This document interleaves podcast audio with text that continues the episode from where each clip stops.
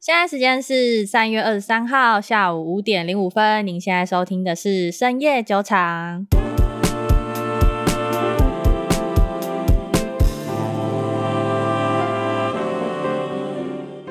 Hello，大家好，我是 Raina。Hello，大家好，我是 Maggie。耶，我们上礼拜休假回来，超开心，就玩了整整一个礼拜，真的有够爽的。而且我觉得我们超幸运的，就我们避掉了三大事情，我们去了一个景点。我们一走就有那个确诊者，嗯，然后我们刚好避掉。第二点的话是，呃，摊方还是什么？因为啊，不是摊方，他早上的时候有异物砸到其中一辆车，然后导致那个人当场死亡。嗯、然后我们那一天刚好也是开在屏东那一条路上，嗯。再来的话呢，是昨天不是发生花莲大地震吗？嗯，我们上礼拜就在花莲，所以我们也避掉了。哦，真的是我今天真的一度想要去行天宫拜拜，你知道吗？你是该去拜个拜了，你。你说我反指标反的太夸张吗？对啊，那、啊、算了，我觉得你不要拜，你拜了就失效了。你们这群人是烧我的钱，然后让你们能够获利这样子。懂那里冰淇淋，你乖，好吧，可可，好啦，那我们今天就进入正题。其实最近股票市场上面最大家想知道的事情，大概就是升息吧。可是很多人可能对于升息这件事情没有什么太深入的认知。大家都知道说，哦，鲍威尔出来讲话，然后股市就会开始震荡。啊，什么？这一次升息是升个一码，但实际上大家也不知道一码到底是什么意思。嗯，台湾政府接在美联储之后也有升息，所以我们今天就来科普一下，说升息到底是在干嘛，以及升息之后我们所要注意的事情有哪些。嗯，那首先我们就来讲一下，说升息的这个一码两码到底什么意思？一码就是零点二五趴。对啊，这个零点二五趴是什么的零点二五趴？先解释这个息是什么东西，因为好像大家都只知道说二升息就是股市要跌了，可是不知道这个息是什么。好，那我们就先从最最最基础的来讲。对，因为我觉得大家 好像都没有了解这个息到底是什么东西。OK，因为它其实是一个美国联邦银行的一个基金利率，然后它其实是指金融业之间的拆借利率。这个拆借利率等下名词解释等等讲。但我们先想想看两个问题，一个是银行它获利来源是什么，然后再来是为什么美联储升息可以影响市场。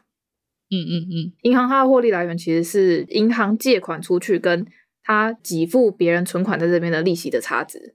嗯哼，那通常借出去的那个贷款的利率就是以十年期国债的收益率当做基准，那存款给付利息就是两年期国债的收益率当做基准。嗯。正常来讲，就是十年期会比两年期还要来的多一些，国债的收益率其实组成是一个是票面利率 （coupon rate），另外一个就是所谓的通膨预期。嗯，因为你持有国债时间越长，你面临的风险也就越大，所以这个时间会有一个你要承受的风险成本。这个风险通常就是通货膨胀的比率，有可能会侵蚀掉你收益率的风险。嗯，长期国债里面包含了时间成本的关系，所以。在长期国债里面，你要多给他一点收益的补偿，你才会有人要去买它。嗯，对，所以通常长期国债的收益率会比短期国债还要来得高。嗯哼，那银行它赚钱其实就是靠两年期跟十年期的利差去做获利。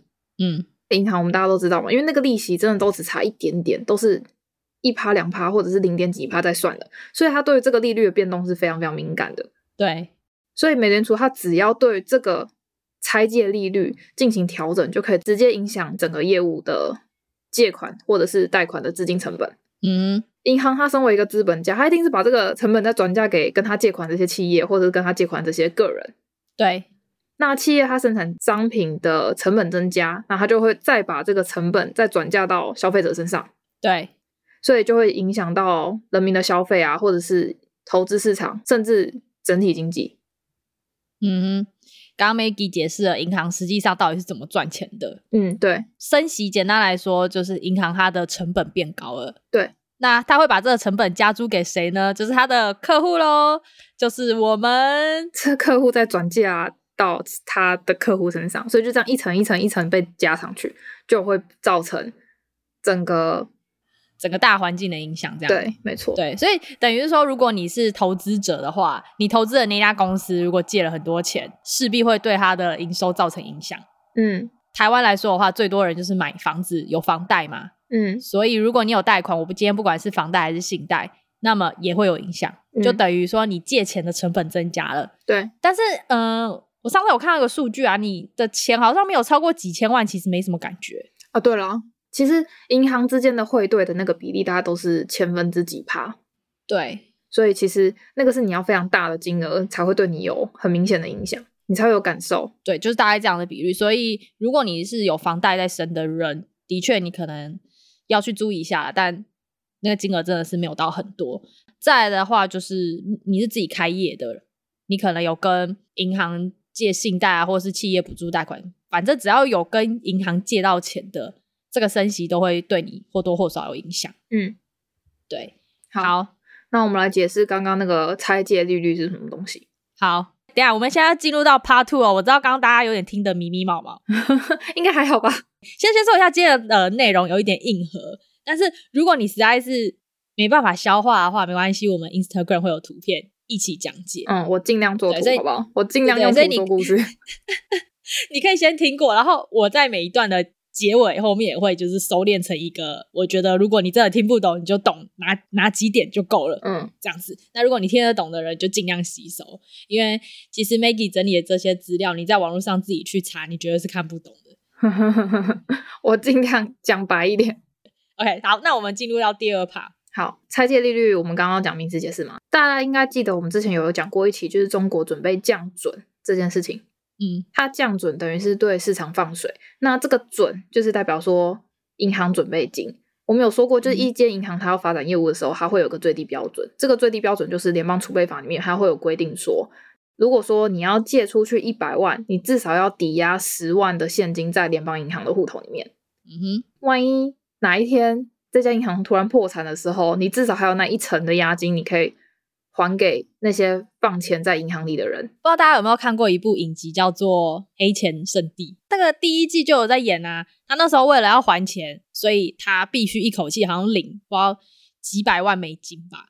那银行就跟他们讲说：“我们没有办法给你这么多钱。”对啊，所以一间银行实际上是不可能有那么多钱。一间银行它的现金可能没有那么多啦。因为对，所以现实情况就是银行有大有小嘛，那每一间发展的业务规模也都不一样，然后成长速度可能也都不一样，所以可能今天 A 银行它的现金准备不够，那它可能就要去跟 B 银行借它原本放在联邦储备银行里面的这个扣打。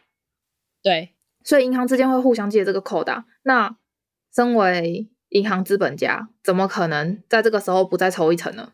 对啊，所以你在银行跟银行之间互相借钱的这个状况下，你也是要付利息的。所以 A 银行要付利息给 B 银行，所以这个利息就是金融业间的同行拆借利率。嗯哼，其实美联储它的息就是这个，它就是指说金融业的同行业之间的拆借利率，它主要是控制它的，它就是有一个上下限，它不能超过这个限额之外，你最低就是零趴，最高就是零点二五趴，这就是升息一码的意思。大家这样听下来可能会觉得有点不飒飒，简单来说。这一切都是环环相扣的啦，因为我 A 银行跟 B 银行借钱，今天升息等于说中间这个拆借利率提高了，所以我跟对方借钱的成本就变高了。对，那这样子环环相扣，这样借下来一轮就会大家的借钱成本都变高。嗯，那这个就是美联储啊，或是各个国家的央行去控制经济的一个手段。对，再来就是其实升息它第一个影响的就是我们刚刚说这些银行业。对。OK，我刚刚去查 CNBC 的一个图，就是两年期国债跟十年期国债的收益率的利差曲线来看，就是目前的利差只剩零点二三 percent。那如果说下一个季度美联储说我要再升息一码的时候，就等于是说他把这个利差全部吃掉了。嗯哼，基本上银行业者的获利空间就被挤压没了，压缩到非常惨。对，然后再加上其实去年的银行股啊、寿险股啊，基本上都是赚赚很大。嗯嗯，因为除了利差之外，他们还有去投资其他国家的股市。我们也知道，去年美国股市跟台湾股市都是蛮好的，对啊，基本上都是大涨。所以等于是说，如果说它今年的营收大幅下降，那有可能就会出现杀估值的行情。对于银行股而言，嗯，呃，不论是哪个国家，在疫情期间，基本上都有给出纾困方案。嗯嗯嗯。嗯如果说这间银行是公立的，那它就会迫于政策下的压力，所以它一定要让这个纾困方案，就是要受理这个纾困方案。对对，就跟台湾的央行啊、土地银行啊，在当初疫情的纾困的时候，你就必须要做这件事情。对，所以如果说你是私人银行的话，这件事情你的压力可能就没那么大。好，大家能够理解吗？因为你纾困方案那个借贷的利息是非常低的，有借过的人应该知道。对，所以就等于说银行被迫要打折扣借钱给你的意思。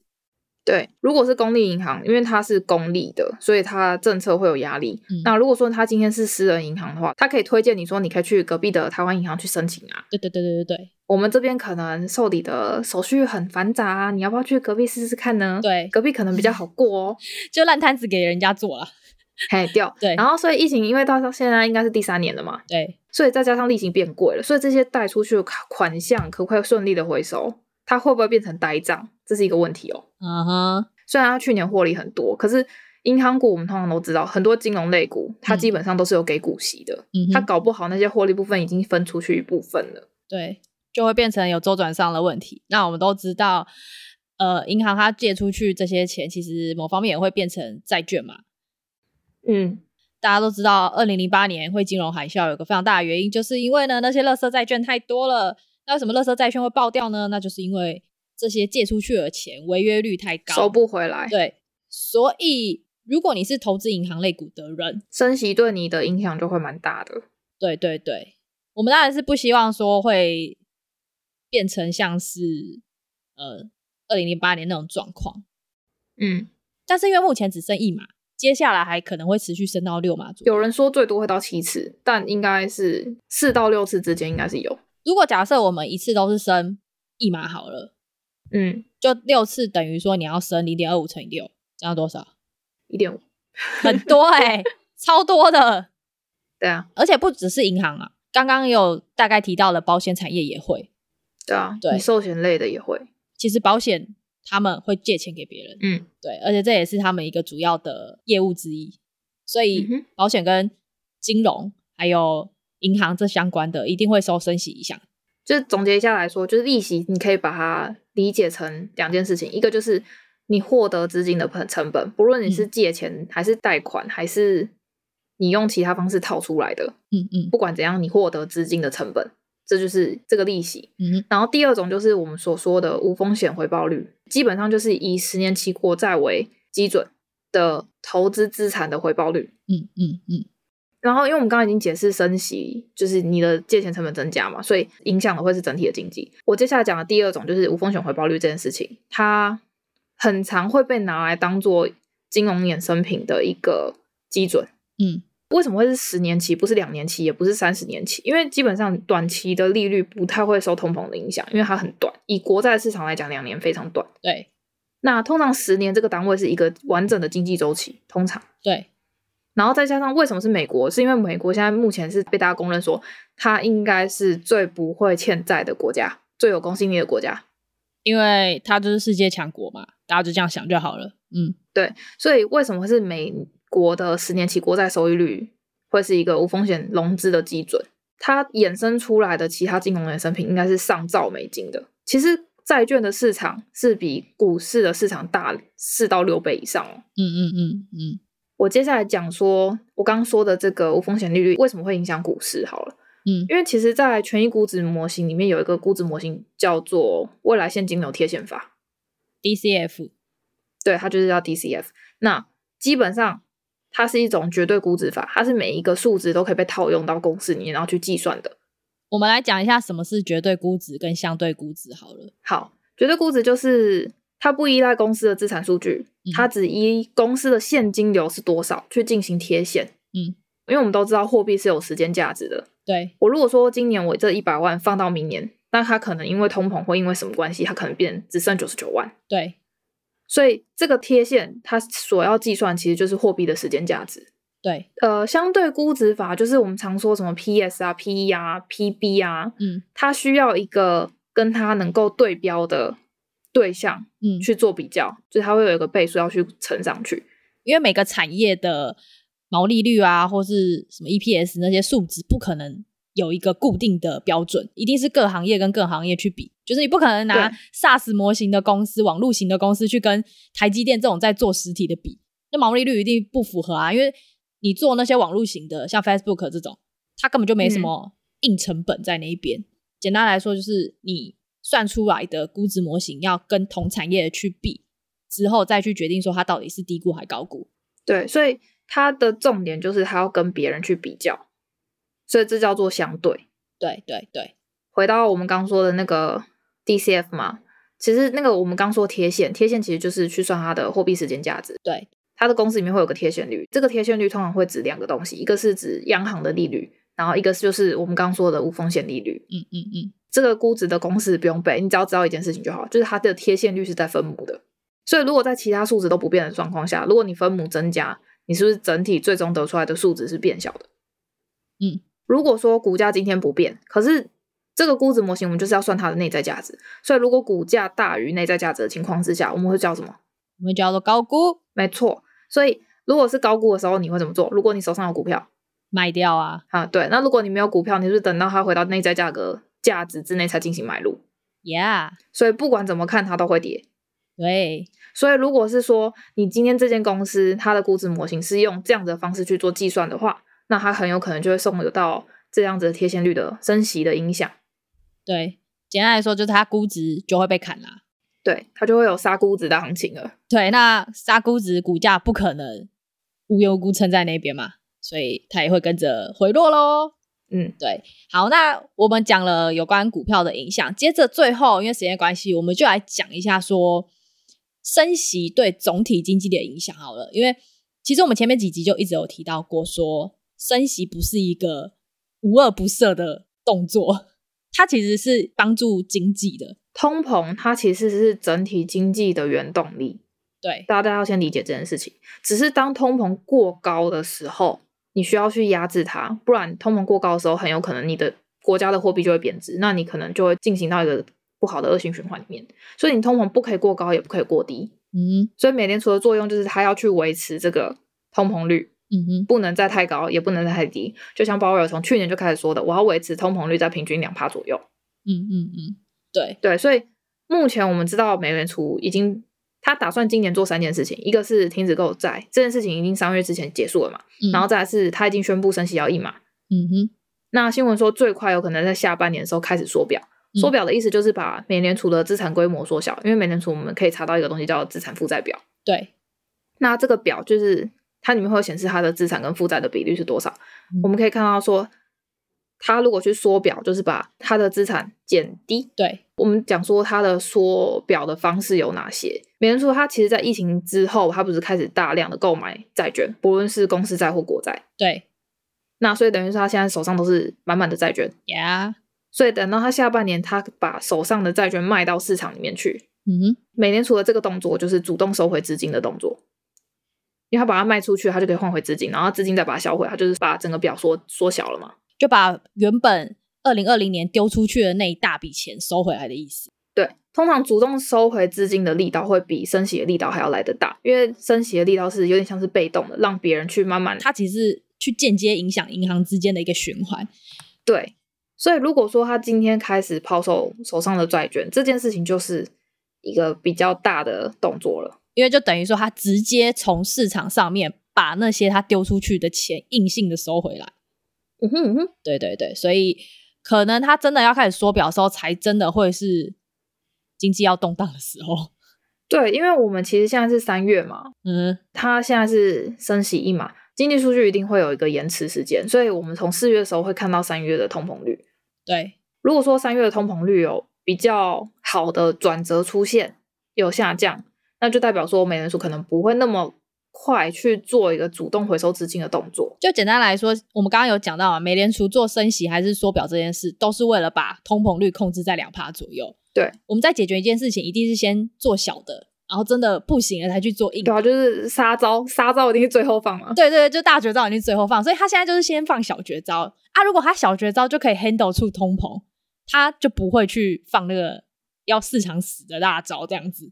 对，我们现在就是慢慢的先看说它升息之后，通膨有没有被压下来。如果有的话，就 Holy God 仔很棒。对，如果没有，这件事情就很严重了。因为通常打压通膨的时候，你有可能也会打压到经济景气。那经济景气不好的时候，大家就不愿意消费，那它就会进成一个恶性循环里面去。不愿意消费，那就代表说你市场上的美金还是很多。嗯，美金很多，那是不是美联储它就会想要再升息，或者是再做其他更强硬的动作，嗯，去让整个通膨率是维持一个平衡的状态，嗯，如果真的进入到这样的状态里面，经济景气的成长也还是有可能会被通膨率吃掉。所以不管怎样，希望它可以好好维持三四月都是平平稳稳的状态，就是缓缓下降这样。嗯，通膨这件事情不是只有。就是供应链不是只有能源，不是只有食物，有时候关税、贸易、气候，嗯，就是它有非常非常非常多的因素会影响通膨率。所以，美联储手上的这些货币工具，其实并没有想象中的那么好控制。